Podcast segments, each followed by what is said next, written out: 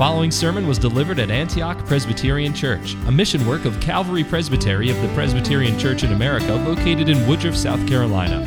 For more information about Antioch Presbyterian Church, please visit antiochpca.com or contact us at info at antiochpca.com. May the Lord bless you as you receive gracious instruction from His Word.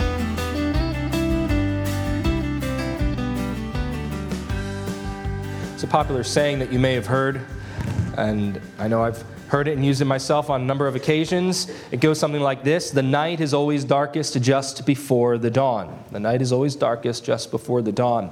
The idea is that when your life seems to be about as bad as it possibly could be, then relief must be coming. It can't get any worse.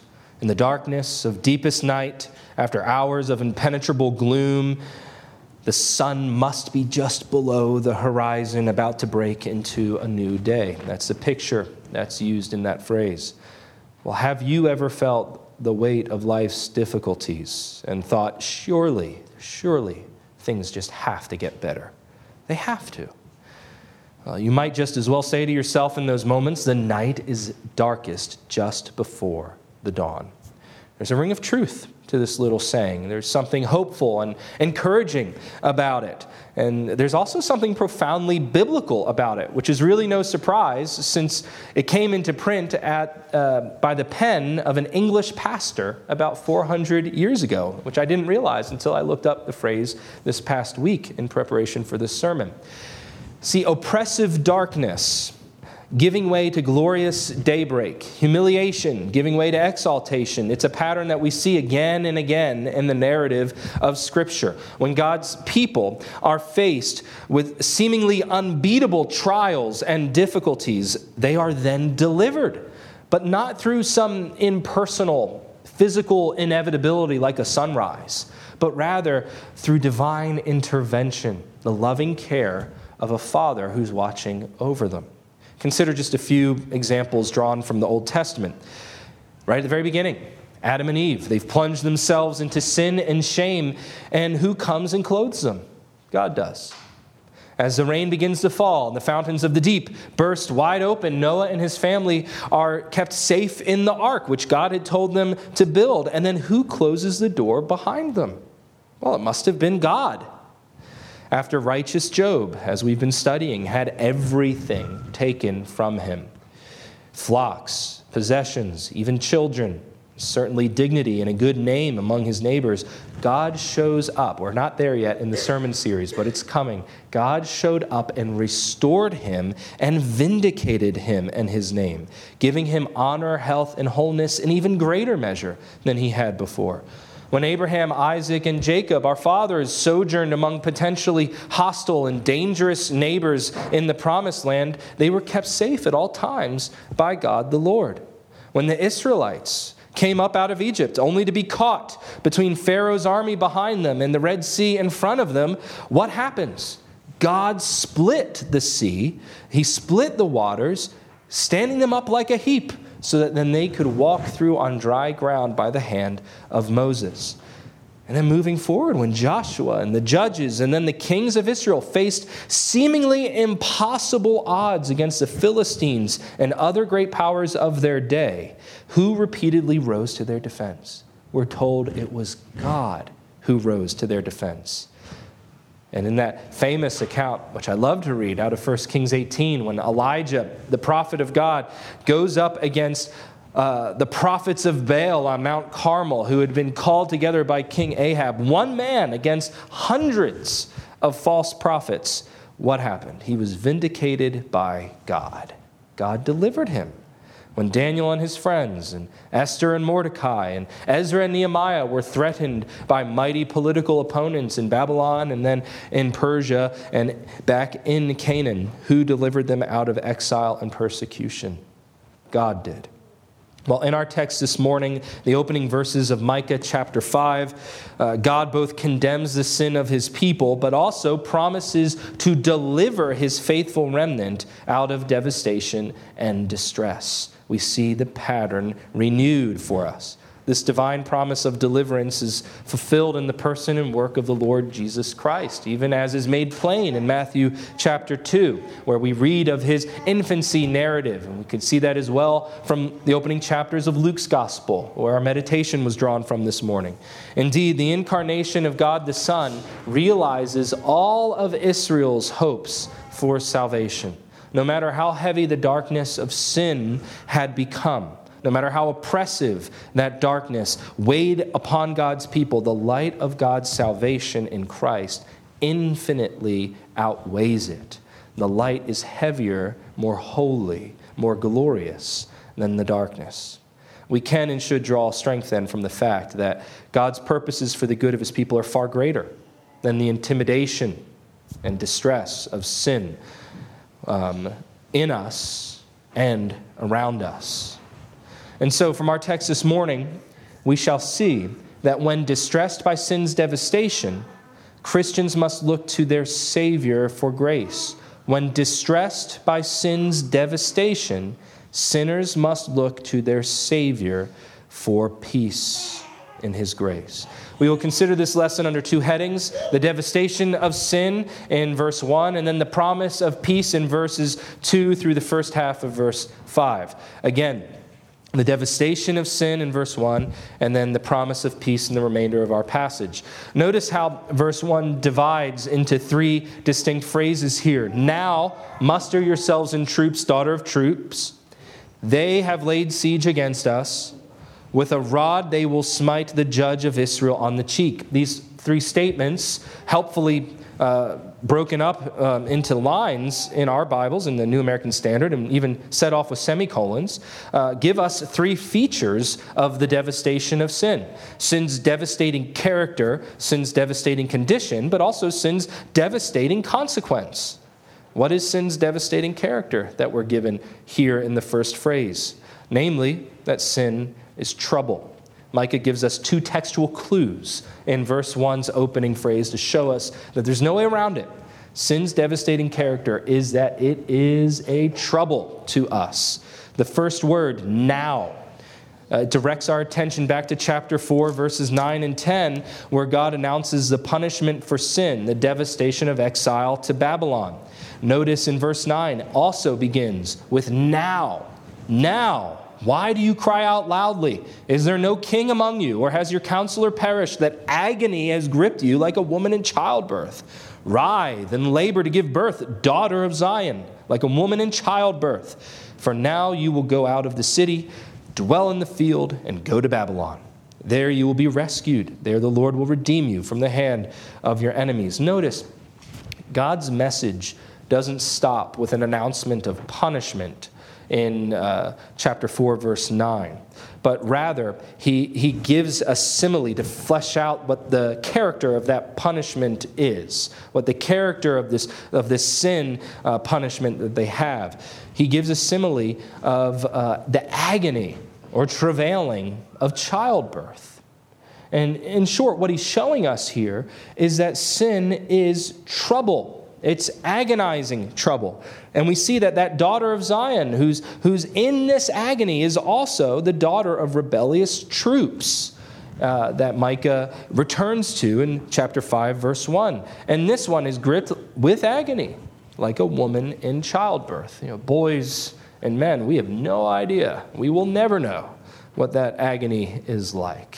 But those of us who have been there to witness the delivery of a child know that the word agony is very appropriate.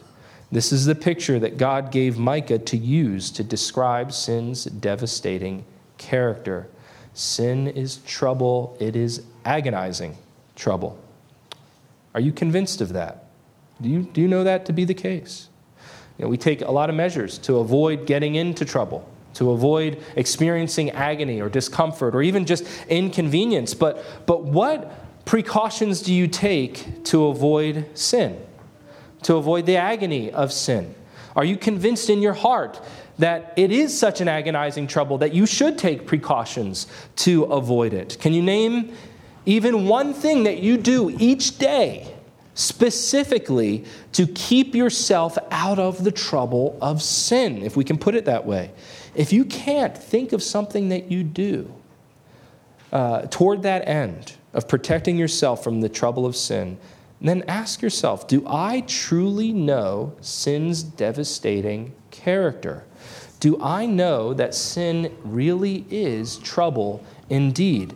Do you yet understand that sin is not merely something that inconveniences you or disadvantages you? No, it's it is rebellion against a holy God. That's why Micah uses this phrase, uh, daughter of troops those who gather together to rebel against God, even within his holy city. You know, in addressing the people of Jerusalem as the collective daughter of troops, he's openly rebuking them then for their sinful rebellion against this holy God. He's ringing an alarm bell over their idolatrous injustice, which united them into a troop, into a group of covenant breakers in opposition to God himself.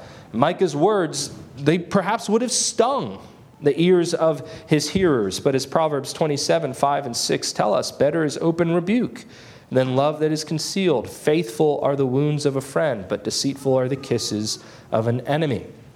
And so we understand Micah's prophetic alarm over sin's devastating character as an urgent expression of God's care for his people to warn them not only of sin's devastating character, but, as we'll see in the next phrase, also of sin's devastating condition. They have laid siege against us. The people of Jerusalem, or Micah was ministering, would become uncomfortably familiar with the realities of a siege and of siege warfare. And we should notice that Micah includes himself with them in this distress of theirs. He doesn't say against you, he says against us. He's identifying with them as a good pastor would, as, as a faithful member of the community. He too was familiar with what it is he's describing, even as he pronounces to them God's message of warning and judgment. In the middle of Micah's ministry, in 722 BC, uh, the northern kingdom, Israel, falls to the mighty Assyrian Empire. And, and what is the situation uh, in which they fall? Well, there's a siege of their capital city, Samaria. Uh, Micah knows all about that.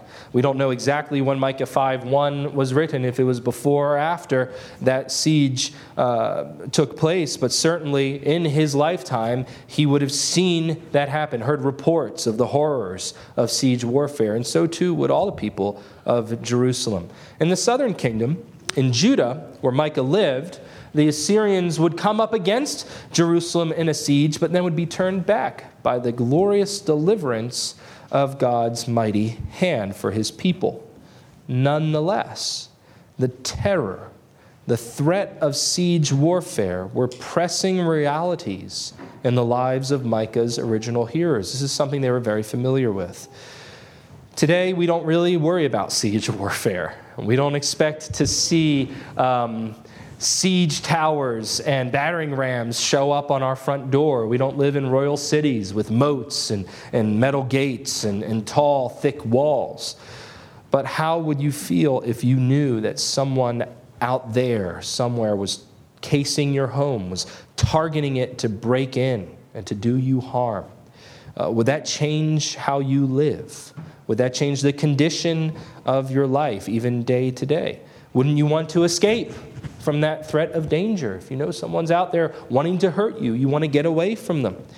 Uh, some, some of you, really just two of you here today, are very familiar. You would remember a long time ago when the threat of nuclear war with the Soviet Union was a real threat, was a pressing threat. And how did that affect your life? You had to do drills and, and, and identify places you would go in case there was a bombing or something like that. You know, we don't live in that condition anymore, but you know what it's like to somehow, in some small measure, be under siege as a nation. And certainly, if any of us had that sense of a threat, either personally or nationally, our whole lives would be changed. That's the devastating condition of sin, it's, it's ever at our doorstep. Not only is it trouble, an agonizing trouble, but it's all consuming, terribly brutal trouble, like a siege. Sin includes two things, doesn't it, according to our catechism transgression of God's law and any want of conformity unto God's law. Uh, transgression of God's law gets us into trouble, certainly. But the want of conformity unto God's law, uh, though it can be understood in a specific instance, is really, uh, or, or should be understood as more of this condition that persists over time. It's something that keeps us in trouble. As long as you're out of alignment with God's law, you're, you're running up against trouble again and again and again. And this want of conformity is a condition that affects every aspect of our being and of our lives by nature. One important aspect of the preacher's task, we see it here in Micah's words, is to proclaim the danger and the distress of sin to his hearers, such that they would then recognize just how urgent their situation is, uh, how urgent their need for deliverance is, how thick the darkness is before the dawn. And any faithful presentation of God's law includes the always difficult conclusion, then, that we don't live up to it. In fact, we cannot live up to God's perfect standard of holiness, justice, goodness, and truth. As Paul tells us in Romans 3:23, boys and girls, do you have this verse memorized yet? If not, you should. All have sinned and fall short of the glory of God. Or in Romans 6, uh, all have sinned, and the wages of sin is death. But the free gift of God is eternal life in Christ Jesus. Well, the results of sin are deathly serious, aren't they? Micah gives us one more feature here of the devastation of sin to flesh out the picture. He gives us, in this final clause, the consequences of sin.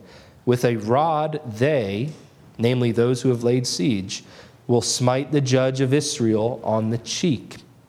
This is a prediction about what the result of the siege shall be. It will be sin's devastating consequence. Micah has shown us that sin is trouble, that sin is brutal, all consuming trouble. And now he shows us that it does indeed have dire consequences. The description of sin's devastating consequence here is that of a serious insult and dishonor to the representative leader of the nation for a conquering king to come into a city that he's conquered and then to strike his conquered foe in the face. It's the height of both personal insult and political subjugation. This is about the worst thing he could do in front of everybody to shame the king that he's conquered. And the judge of Israel here, I'm so glad the New American Standard translates shofat as judge, because that's properly what it is. The judge here is standing in for all those leaders in Jerusalem and in Judah that Micah in earlier chapters had called out as in, unjust as perverting the administration of justice in Judah and in Jerusalem. Indeed, they have not judged rightly and so they shall be judged, God is telling them through Micah. The Babylonians, and they lay siege to Jerusalem not even 140 years after the Assyrians take over Israel uh, in the north, in 586 BC.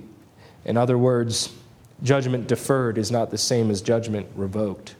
What Micah is telling the people of Jerusalem 140 years before uh, they themselves would face their city ending siege is without repentance and forgiveness of sins, uh, these sins of rampant injustice that they've been committing. The people of Micah's day were faced with inevitable judgment for their covenant breaking rebellion against God's righteous rule.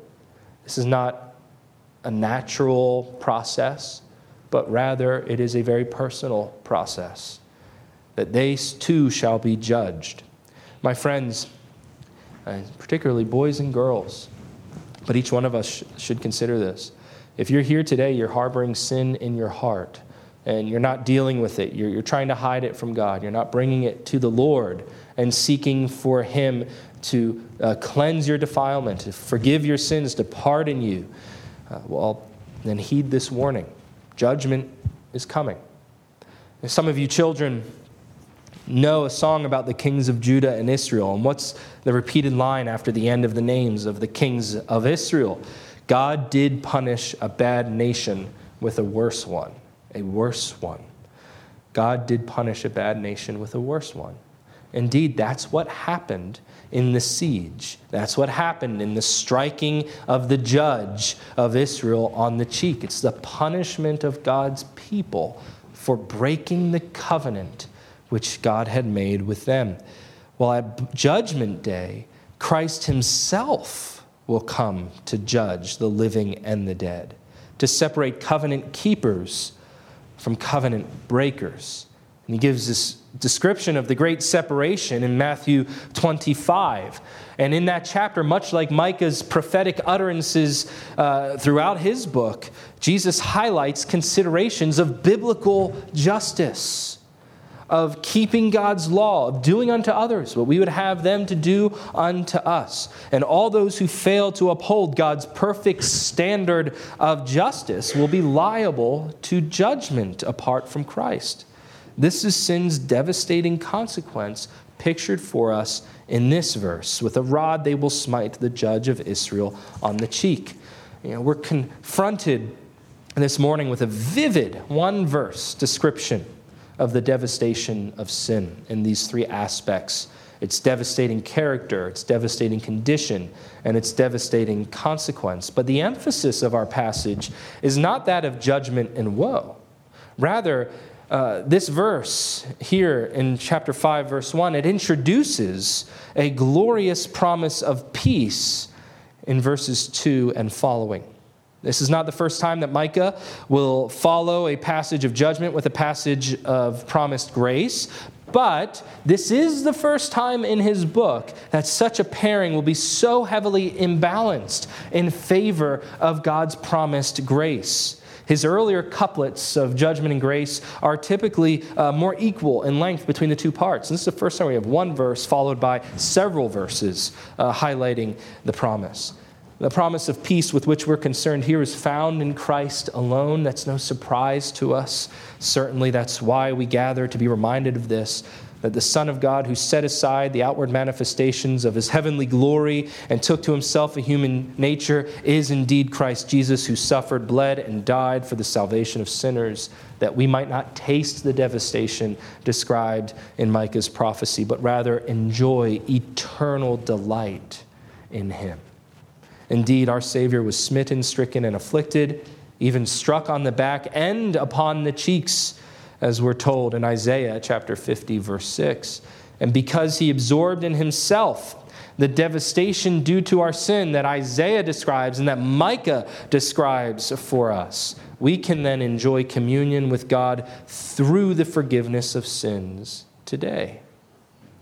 We'll examine the promise of peace then expressed in these verses in three parts peace's origin, peace's action, and peace's identity peace's origin, action, and identity. Verse 2 gives us a statement of peace's origin and God's covenant promise to the historical King David, which promise itself, as we see in the same verse, is grounded in eternity past. But as for you, Bethlehem Ephrathah, too little to be among the clans of Judah, from you one will go forth for me to be ruler in Israel. His goings forth are from long ago, from the days of eternity. Notice these two dimensions that were given here. In the first place, uh, the promise God makes in verse 2 is in connection with a very specific place. Bethlehem Ephrathah, Bethlehem of Judah, as we see in Matthew chapter 2. Uh, this was King David's Bethlehem, uh, which uh, the, the advisors of King Herod had identified as the, the promised birthplace of the Messiah. It's a surprising little village, but very historically significant hometown for a king. The covenant promise that God made to King David, what was it? we sang about it in our setting of Psalm 89. That promise was to build for David an everlasting royal house or an eternal dynasty that would never fail to have one of David's descendants sitting on the throne. The historical accounts of that promise are found in 2 Samuel 7 and also in 1 Chronicles 17. But Psalm 89, which we sang, reiterates that promise in the context of devastation. The devastation of sin, judgment, and exile, which is detailed in Book 3 of the Psalter, going into Book 4. We read in Psalm 89, 34 to 37 of God's irrevocable covenant promise in the face of sin's devastation, namely, My covenant I will not violate, nor will I alter the utterance of my lips. Once I have sworn by my holiness, God says, I will not lie to David. His descendants shall endure forever, and his throne as the sun before me. It shall be established forever like the moon, and the witness in the sky is faithful. What a promise that God makes to David. The promise of peace finds its historical origin, then, as Micah is pointing out, in God's royal covenant with David, whom God anointed with holy oil to be king and ruler over his people Israel. But how can God make this eternal promise to a human earthly king? And this is where the second dimension of verse 2 comes into play. The promised ruler who shall come forth is himself eternal.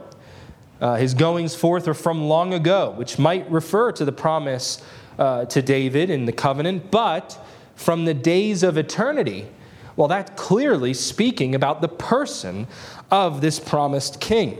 Peace's origin is not only covenantal in time and space, but it's eternal in the decree and essence of God Almighty from the days of eternity. This is confirmed by, uh, for us by Isaiah, which is Micah's peer. They ministered around the same time. And Isaiah's description and titles for this same figure, this same promised Messiah, in Isaiah chapter 9, verses 6 and 7. For a child will be born to us, a son will be given to us, speaking of Christ, and the government will rest on his shoulders, and his name will be called Wonderful Counselor, Mighty God, Eternal or Everlasting Father, Prince of peace. There will be no end to the increase of his government or of peace on the throne of David and over his kingdom to establish it and to uphold it with justice and righteousness from then on and forevermore. The zeal of the Lord of hosts, that's the name that God uh, gives himself to David, and David refers to God again and again as the Lord of hosts, will accomplish this the covenantal, the eternal dimensions of peace's origin, they, they combine to secure then for us as God's people an unshakable confidence in God's promise of peace. There's no turning back the eternal promises and purposes of our everlasting God. They're not impersonal. They are, in a, cov- in a comforting and covenantal sense, however, inevitable. There's no stopping them. And when you struggle with creeping doubts and anxieties due to sin in your life and its devastation around us, when you begin to pay heed, perhaps, to Satan's lie that God could not possibly love a sinner like you, or that the trials that you are facing must be signs of divine rejection and condemnation, then what is your recourse? Meditate on the covenant promises of our eternally faithful God. He does not change. You know, you and I are fickle and changeable creatures. We fall into sin daily, perhaps hourly, in thought, word, and deed. But God is immovable, He's steady, He's steadfast in his loving kindness. He is secure in his grace to us in Christ. His goings forth are from long ago, from the days of eternity. It was Vos who said something like, uh, God will never stop loving you because he never began loving you. He always did. It's who he is. And so, this promise of peace, rooted as it is in his eternal decree in being, it is steadfast, steady, and immovable. It is secure having established peace's origin, we can now move on to peace's action. We'll go through this quickly. Verses 3 and 4, they're full of activity. Look at them with me in your text. Therefore, he will give them up until the time when she, is, when she who is in labor has borne a child. Then the remainder of his brethren will return to the sons of Israel, and he will arise and shepherd his flock in the strength of the Lord, in the majesty of the name of the Lord his God, and they will remain, because at that time he will be great to the ends of the earth. We can break down the action in these two verses into seven progressive movements. First, Micah again describes the punishment of God's covenant breaking people in terms of giving up into exile. This is that devastating consequence of sin threatened in God's covenant with Israel, recorded at the end of Deuteronomy, and then echoed again and again, not just in Micah, but in all the prophets when they speak of judgment for sin. And he's, Micah's very good at reminding his hearers of God's righteous judgment, even as he's applying consolation from God's steadfast purpose to save. He's keeping in front of them uh, the sin for which they need to be saved. And that's where the second movement comes in as we return to the labor and delivery room to witness the happy conclusion to the distress of giving birth. Mothers, I know that you can relate to this. Uh, this picture that's in our text, the distress of delivering a baby, that distress which your husbands and your sons will never know, it's almost immediately overshadowed by that first embrace that you have with your little one.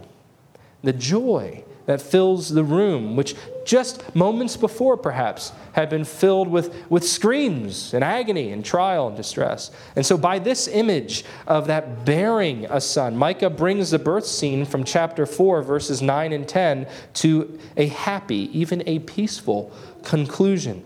And this should call to mind as well the travailing of Mary, bringing forth the Savior of the world uh, to us. But the picture we have is like a page out of a coloring book. And uh, the next five movements, they color in that picture of peace, that happy conclusion that we're given. In the third movement, Micah predicts the return of the sons of Israel as a remnant of the promised rulers, departed brethren.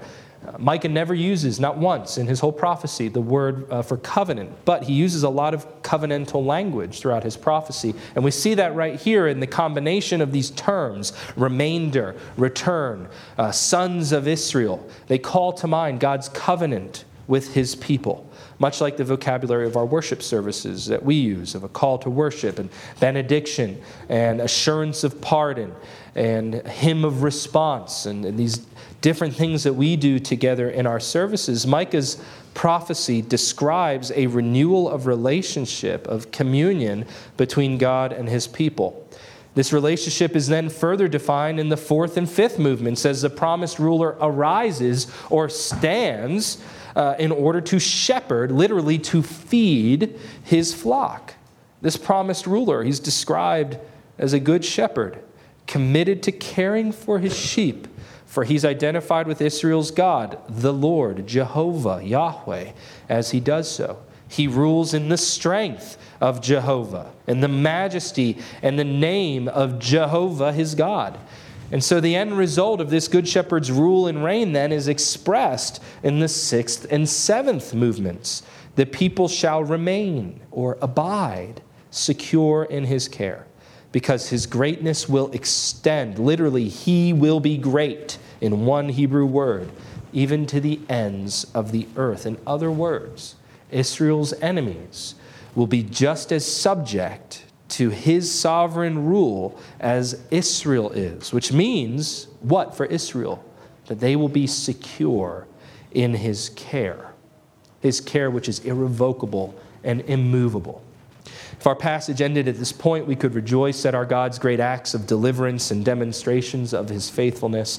And we should marvel at his mighty deeds of redemption recorded for us in Scripture. But that's not where the passage ends this morning. For verses 2 through 4, we've been speaking of the origin and action of a person. And that's where the passage ends. The first verse, or first half of verse 5, tells us who this person is. This one will be peace or our peace. This is peace's identity. Not only does he bring peace to his people, but he himself is their peace. He is our peace. There's no peace for men apart from him, for he himself is peace, and peace cannot be found anywhere else. This is precisely Paul's point in Philippians chapter 4, verses 4 through 7, where he writes, Rejoice in the Lord always. Again, I will say, Rejoice. Let your gentle spirit be known to all men. The Lord is near. Be anxious for nothing, but in everything, by prayer and supplication with thanksgiving, let your requests be made known to God. And the peace of God, which surpasses all understanding, all comprehension, will guard your hearts and your minds in Christ Jesus. As you come to the end of another year, what's on your hearts and minds? This holiday season, you might be burdened with grief over lost loved ones, perhaps over broken relationships. There might be seats that are empty at the table for one reason or another when you gather with your families. Uh, perhaps your mind is occupied with making plans for the new year, uh, plans of moving into a new house, as some of us are about to do, or plans of finding a new job, perhaps, as others in the congregation are thinking about. Boys and girls, do you ever wonder what life will be like in the new year? You're going to be growing by leaps and bounds at your age, and all kinds of changes are going to be afoot. What will happen to you and your brothers and your sisters in 2023? These concerns, they can distract us. As important as they are, and we do need to think about them, they can distract us from the promise of peace we have in Jesus Christ. And when we're distracted, when we get forgetful, of God's promise of peace in Christ, we're then vulnerable. We're opened up to attack by the accuser who seeks to remind us of the devastating sin guilt that we bear before the judgment throne of God apart from Christ and his promise of peace. The darkness begins to creep in and, and choke out your spiritual vitality as you lose sight of your Savior, as he's obscured from vision. Therefore, whatever else might be occupying your mind, whatever else is on your heart, whatever's clamoring for your attention, mothers and fathers, you absolutely must focus on the one person who gives, indeed, who himself is, man's one true and lasting peace. Just as the sun is man's one true and lasting physical light in this world. Uh, when was the last time you woke up before dawn when it was still dark in order to catch a sunrise, perhaps on a morning walk or on vacation at the beach. The sun is, in some sense, when it crests over the horizon, both light itself and the source or bringer of light, which casts away darkness across the land. But the sun, it's merely a created thing. It's its effect on darkness is but a pale reflection of the spiritual realities that we've been considering this morning, namely, that Christ Himself is our peace that casts away all distress, all fear, all anxiety and devastation due to sin. When we're distressed by sin's devastation, Christians must look to their Savior for peace. That was Micah's message to the people of Jerusalem. They need to look, and long for, look to the future when the Messiah is coming, deliverance from the Lord. But we, we look back. We look back to Christ, and then we look away up to Christ, where He's seated in heavenly places, and seek for His peace, which alone is in Him. You know, there's nothing, there's no one, there's nowhere else to look but to Jesus. In the verses following our passage, Micah goes on to describe the effects of peace on the people of Israel. The coming of Christ will bring peace for them in terms of victory over their enemies. In Ephesians 2:14, Paul will pick up on this statement that he himself is our peace, and he'll rightly and powerfully apply it for us to, uh, to the removal of tension between Jewish believers and Greek believers as they're brought together into one community, having been reconciled to each other in Christ pointing out that this reconciliation between man and man is really only possible because of the reconciliation between God and man, which was Christ's reason for coming in the first place. For he came to take away the iniquity of his people and their sins. In Romans 5:1, Paul declares, Therefore, having been justified by faith, we have peace with God through our Lord Jesus Christ. My friends, can you say with confidence this morning, the end of this year that your sins have been pardoned? Can you say that you have been declared righteous before the judgment throne of God? Can you say that you are justified through faith in Christ, that you have peace with God through our Lord Jesus Christ? If there's anything that Christ's miraculous and prophesied coming demonstrates to us, it is that there is no other way to experience the divine blessings of joy everlasting but in and through Him. God has made no other provision for us but Jesus Christ, and He is enough. Have you caught yourself going after other remedies? Have you caught yourself trying to keep the law? To, to make God happy with you? Have you trusted in your own works? Or perhaps maybe people pleasing to try to get people to like you? Or pleasure seeking to, to distract yourself from the pain that you feel over sin? These will not bring you peace. They will not bring you life. They'll only bring you heartache, bitterness, and spiritual death and desolation. That's Micah's point. Peace is promised in Christ alone, for he alone is our peace. And God in Christ shall be glorified as the only Savior of sinners, indeed. This is the glorious message of Micah's prophecy. It's the glorious message of Matthew's gospel. It's the glorious message of our text this morning in just four and a half verses.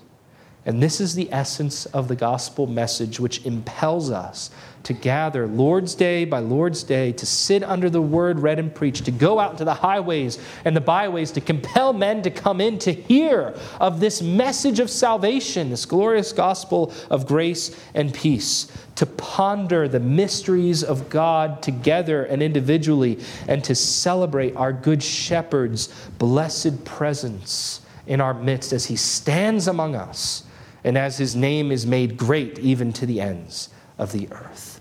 Let's pray together.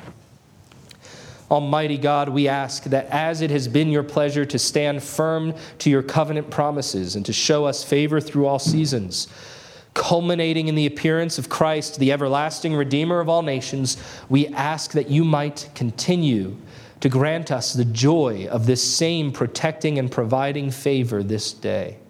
Though we have in various ways provoked your wrath against us, yet we pray that you would so humble us that you might sustain us by your word and may guide us to live according to those promises which we find in Scripture, that we may at length overcome our enemies, the world, the flesh, and the devil, and possess our souls in honor until that day when you shall send forth your invincible might and your glory in Christ, your only begotten Son who shall utterly destroy the devil and his servants and preserve us safe and secure from all harm for all eternity.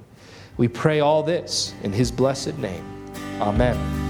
Thank you for listening to this sermon from Antioch Presbyterian Church. We are located in the historic Cashville community of Woodruff, South Carolina, near the intersection of South Carolina Highways 101 and 417. For more information about Antioch Presbyterian Church, please visit antiochpca.com.